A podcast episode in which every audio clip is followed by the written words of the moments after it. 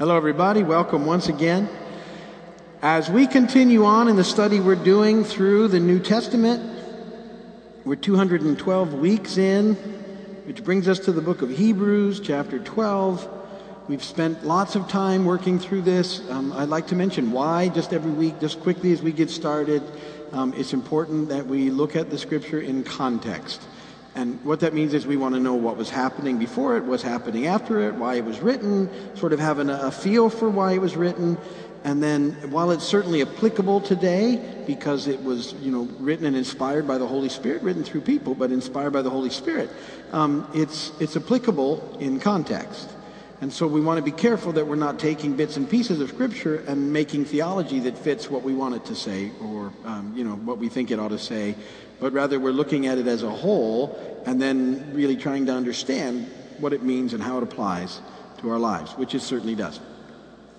Um, so we've worked our way through the entire New Testament. We're gonna, you know, in a, a year from now, we'll start working through the Old Testament together, um, and and uh, this will give us a nice uh, picture. You know, it, it's still 16 years to finish all that, but uh, by the time we're 16 years from now, we'll be older. Some of you guys that are 18 now, 16, you will be in your mid 30s. That freaks you out, doesn't it? For those of us in our 50s who are trying to add, you know, uh, add 60s and 70s, God bless it, we can do it. Okay, so, um, so uh, uh, we, we, we worked through the Gospels so we could see what was happening with the church and Jesus' ministry. We worked through the book of Acts so we could see what the early church did. We sprung out of there after the missionary journeys of Paul and see what Paul was up to as he planted churches all over the known world. And um, after we finished the last of his letters, we moved into the book of Hebrews. Hebrews, we're not sure who wrote Hebrews. Um, we fairly confident it was probably one of Paul's companions. We're not sure which one. Um, for a long time, they thought it was Paul, but there's enough of a difference in the in the way it's um, presented and designed that it's probably not Paul, but it's still inspired by the Holy Spirit. It doesn't really matter. We'll find out when we get to heaven but um, it's, it's part of the canon, it's, it's reliable and authoritative, and we can learn a lot from it. The letter to the Hebrews was written to um, Jewish believers who, after enduring persecution, were considering leaving um, and, and, going back to the old way of doing things. That was ultimately the, the issue. They were, they were considering just, you know, pitching it all and uh, heading back. And the entire letter that we've written you know, the writer of Hebrews has been encouraging them why that would be disaster, why there's nothing really ever to go back to. And, and we've looked at a lot of different things a new covenant, uh, a new priesthood, um, a, a, sacrifice that finally, you know, took care of everything that needed to be taken care of in Christ, that he's the great high priest that we have now, um, that, that by what he did we have access to God, um, you know, 24 7, something that they'd never even considered was possible. Their old way of doing things allowed access into the most holy place once a year and only by the high priest and only with blood. And, and uh, that was their only sort of access to God was through, through that direction. And now in Christ, we have this amazing opportunity that we can have access to God 24 hours a day, seven days a week, access to the most holy place, the literal presence of God. And so he's been telling them there's, there's really nothing to go back to and that even though life is difficult, that's not a reason to turn back. And then in Hebrews 11, he started talking about faith. We have to live in faith, and how uh, in, in Hebrews 11 there's a list of Old Testament heroes who lived by faith and endured difficult times and seasons, and yet they, they kept um, pressing on, even though they didn't always see the promises that were given to them in their lifetimes. They still hung on in faith. And, and so uh, Hebrews 11 was a great description of what a life of faith looked like. And, uh, and so the recipients of this letter, the, the, the letter to the Hebrews, um, could look at the testimony of the lives of the Old Testament states. And now in Hebrews 12, the writer's going to tell them to fix their eyes also on Jesus um, as the ultimate example of a life of faith that contained the suffering at the cross and yet ended up at the right hand of the Father. And, and so it will be another dynamic for them to look at. And so the testimony of the Old Testament heroes in Hebrews 11 and of Jesus encourages us to set aside any hindrance that gets in the way of following Jesus. Um, nothing that the persecuted Jewish believers were going through compared to what Jesus had done for them. And that sort of sets the tone for Hebrews chapter 12. Um, it's 29 verses, and uh, I will read them too. We'll begin in verse 1. I'm going to read out of the NIV. That's what's on the notes. But if you have your own translation, you can certainly read from that, and, and that will be just great. But Hebrews chapter 12, verses 1 and following. Therefore, since we are surrounded by such a great cloud of witnesses, let us throw off everything that hinders and the sin that so easily entangles. And let us run with perseverance the race marked out for us. Let us fix our eyes on Jesus, the author and perfecter of our faith, who for the joy set before him endured the cross, scorning its shame, and sat down at the right hand of the throne of God. Consider him who endured such opposition from sinful men, so that you will not grow weary and lose heart. In your struggle against sin, you have not yet resisted to the point of shedding your blood.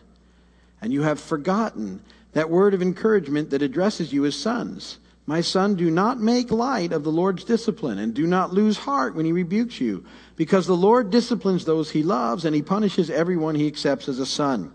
Endure hardship as discipline. God is treating you as sons. For what son is not disciplined by his father? If you are not disciplined and everyone undergoes discipline, then you are illegitimate children and not true sons. Moreover, we have all had human fathers who disciplined us and we respected them for it. How much more should we submit to the Father of our spirits and live? Our fathers disciplined us for little whiles they thought best, but God disciplines us for our good, that we may share in his holiness. No discipline seems pleasant at the time, but painful. Later on, however, it produces a harvest of righteousness and peace for those who have been trained by it. Therefore, strengthen your feeble arms and weak knees. Make level paths for your feet, so that the lame may not be disabled, but rather healed. Make every effort to live in peace with all men and to be holy. Without holiness, no one will see the Lord. See to it that no one misses the grace of God, and that no bitter root grows up to cause trouble and defile many. See that no one is sexually immoral or is godless like Esau who for a single meal sold his inheritance rights as the oldest son. Afterward, as you know, when he wanted to inherit this blessing, he was rejected. He could bring about no change of mind, though he sought the blessing with tears. You have not come to a mountain that can be touched and that is burning with fire, to darkness, gloom, and storm, to a trumpet blast, or to such a voice speaking words that those who heard it begged that no further word be spoken to them, because they could not bear what was commanded. If even an animal touches the mountain, it must be stoned. The sight was so terrifying that Moses said, I am trembling with fear. But you have come to Mount Zion, to the heavenly Jerusalem, the city of the living God. You have come to thousands upon thousands of angels in joyful assembly, to the church of the firstborn, whose names are written in heaven. You have come to God, the judge of all men, to the spirits of righteous men made perfect, to Jesus, the mediator of a new covenant and to the sprinkled blood that speaks a better word than the blood of Abel. See to it that you do not refuse him who speaks. If they did not escape when they refused him who warned them on earth, how much less will we if we turn away from him who warns us from heaven? At that time his voice shook the earth, but now he has promised, Once more I will shake not only the earth, but also the heavens. The words once more indicate the removing of what can be shaken. That is, created things, so that what cannot be shaken may remain. Therefore, since we are receiving a kingdom that cannot be shaken, let us be thankful and so worship God acceptably with reverence and awe, for our God is a consuming fire, and blessed be the word of the Lord. So, another fascinating chapter of uh, in, in Hebrews 12 and what it looks like, and uh, just just packed with with great stuff and and. Uh, great wisdom. You know, as it kicks off in Hebrews 12, 1 through 4, as I was saying, it's, it's talking about now, the writer of Hebrews is telling the Jewish believers that not only do they have the testimony of the Old Testament saints and, and heroes that we just read about in Hebrews 11 and a life of faith, we now have Jesus. We can fix our eyes on Jesus, um, the author and perfecter of our faith. And um, that, that as we do that, we can, we can live by trying to do the next right thing, because that's what following Jesus is all about. You've heard that here, but it's what this whole thing is about. It's about living by trying to do the next right thing. And I, I love those, those first few verses uh, in Hebrews, because they, they just speak so powerfully, I think, about this life in Christ that we're supposed to have. You know, we have this great cloud of witnesses. It says, so let's get rid of all the junk that tries to keep us from, from walking after Jesus. And we do that by by looking to him and, and, and then running this, this race that he's called out for us, and that each of us have been, been called to persevere in this race. And that I, I love the part where Jesus, it says he endured the cross for the joy set before him. And I know I, have talked about this, but, but I, I, like to talk about it when it comes up. Again, you know, that's a, that's a powerful path that Jesus endured the cross for the joy set before him. And, and if you never have thought about what, the, what the, what's going on there, what the joy set before him is, it's, it's worth thinking about. See, because um, sometimes you might think, well, what happens next when you read that? The joy set before him is that the next thing that happens is that he's going to sit down at the right hand of the throne of God. And you think, well, maybe that's the joy that's set before him, and that's that's pretty good stuff. But but but here's the deal: um, Jesus was already there. Um, he he left there willingly in Philippians, you see, and took on flesh, and then lived among us, um, and then went to the cross, and he did all those things for a purpose. And the purpose was um, that when, see what was, see the, the thing that was missing in the throne room was you. That's what you need to see. What was missing was you. You were missing. And you couldn't get there because you, you were separated by sin that couldn't be taken away. Um, you know, they had the Old Testament stuff that was kind of covering it, but it wasn't taking it away. And in order to get back into relationship with God, it had to be taken away. And so Jesus comes, he leaves perfection, is what, you know, and, and he comes and lives uh, in flesh, fully God, fully man, uh, amazing thing. And he lived this life sin. He did it sinlessly, and he was modeled what life looked like. And then he went to the cross, and you know, we just we looked at all that, and he he, he died there. He gave up his life and defeated death and rose again at the right hand of God. And now, what can happen is because of all that, you have access to the joy that was set before him was you. He did it for you because now you can be in the throne room also. See that that concept will change a lot of things if you if you let that resonate in you. You were the joy set before him. You were the reason that Jesus went to the cross. You did it. We sent him there because of our sin, but he did it as a joy because it was going to reconcile us back to God. Fascinating stuff.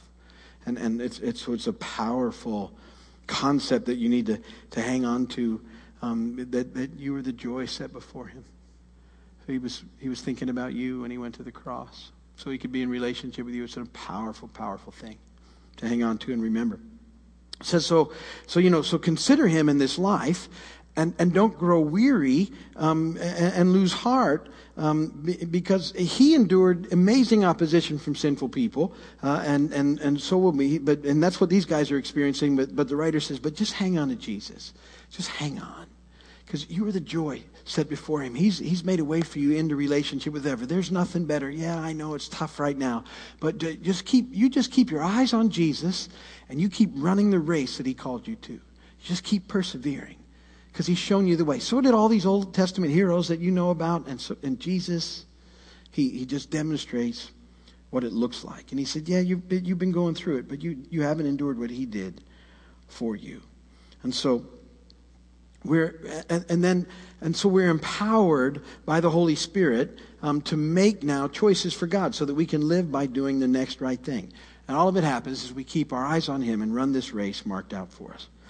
Now, in verses 5 through 13, these are some pretty interesting scriptures because depending on how you look at them, they might not seem as exciting as they really are um, because they're about discipline.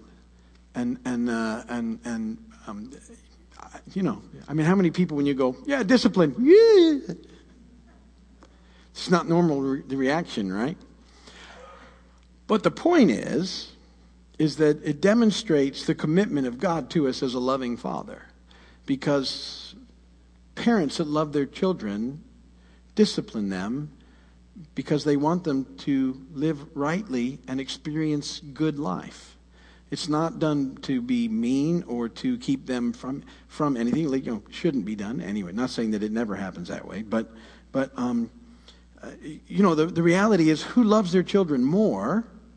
Um, parents who discipline correctly, or parents who don't. I, I can tell you the answer. It's parents that, that check in enough and care are the ones that are loving their kids in the right way. I mean, I, I, I certainly did with, with mine. Uh, I, I, mean, you know, uh, I wanted them to make good decisions. And if they chose not to, they would, you know, the consequences would be whatever they would be, but there would be some, so they knew that there were consequences to making wrong decisions. And there was, you know, it was usually went better if you made good decisions. And that's true in life, right? I mean, it's, it's, it's no perfect. I mean, even if you make good decisions, sometimes because it's a fallen world, bad things happen. But, but, but you want to make good decisions um, in order to experience life. And, and when things are going uh, really south sometimes, um, you know, it's, it's sometimes because we, things are just really out of whack and we need to figure out how, how we can start living again, doing the next right thing. And so, um, being corrected and, and, disciplined, you know, even, even by God isn't pleasant, but it, it is a display of his love for us because he wants us to, he wants to teach us to grow to live by doing the next right thing. Now, that doesn't mean that he's causing bad things to happen. Lots of bad things happen, fallen world, broken planet stuff. Um, but it, but but I, I, think oftentimes God will walk us through things like that so that we can learn to trust Him and we can learn what we should do and and what we shouldn't do and and um, how that stuff works together. So you know, there's a concept in the Bible. Most of you know this concept. Um, it's the concept of sowing and reaping. You ever heard of that? It's the Bible. You reap what you sow. Okay. And, and, and a lot of people just think that that's all about money, and it, it's, you know, it, it may be some about that, but, but it's, it's, it's about life and a greater dynamic. And this is the, the amazing mercy of God. So here's how, how it works um, in, in the life around us. What you know, you reap what you sow. So if you're sowing foolishness, you should reap consequences from that that would keep you from continuing to sow foolishness, right? That's, that's, and that's really a good, kind thing that happens that is set up that way. That's a great dynamic. Where sometimes people get in trouble, and I always I find this fascinating, is because because everybody here's a mess, right? You all know that? Okay, so in our mess, um, when, when we get really smart um, in, in, our mess, I mean, not in a good way, well, well, and because we have this understanding, sort of everybody's a mess, we'll look for someone who, who can help us in our mess because of their mess. So just listen. So, because you'll, you'll follow me soon. So, so if I'm, if I'm, if, if I can, what I'd like to do is I'd like to sow foolishness, but I'd really not rather reap the consequences. What I'd like to do is find someone that would reap those consequences for me because they're broken in their own way, and that's what they think they ought to be doing. And so I'm sowing mess, and they're reaping the consequences. And, and this is a, and this, oh, this happens all the time. And, and, and, and so one person's sowing mess and, and all the consequences are hitting all the people around them because that's kind of how it's all hooked up together. And these people are a mess too. And so, and so they're just taking it on like they think that's what they're supposed to be doing and nothing's working. So sometimes, so people will come to me sometimes in a situation where, where they're in relationship with someone, and, and it could be all, all sorts of relationships parents, children's friends, um, you know, marriages, all sorts of stuff. And, and they'll come to me. And, and, and so one, one person in this dynamic, could be one person in a family, is sowing um, foolishness and consequences are just moving back all over the place. But the people in relationship with them are stepping in and they're taking all the consequences. And they're all frustrated and angry because the person that's sowing the foolishness is having the time of their lives. And I, have actually had situations where, where families would come because someone was sowing foolishness in the family, and the rest of the family was in the meeting, and, and I'd be like, well, where's the one that's causing all the trouble? Well, he refused to come. So here's the deal. That's the person that's causing all the trouble, and y'all are here, and that one's not here. Yeah, that's right. What do we do? You know what I tell them? Duck. That next round of consequences that come, duck. Yeah, but, but, They'll never change.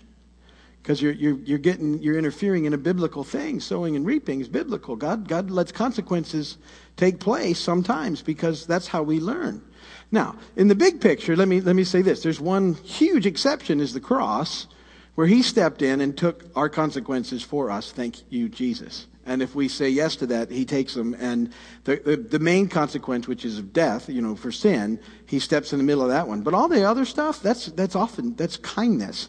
That, that you can't, if you, if you, if you do things foolishly, there should be a consequence so that you don't keep doing the same foolish thing. And, and that's a, that's a biblical dynamic in place. And so if you're, if you're reaping what someone else is sowing in a negative way, duck.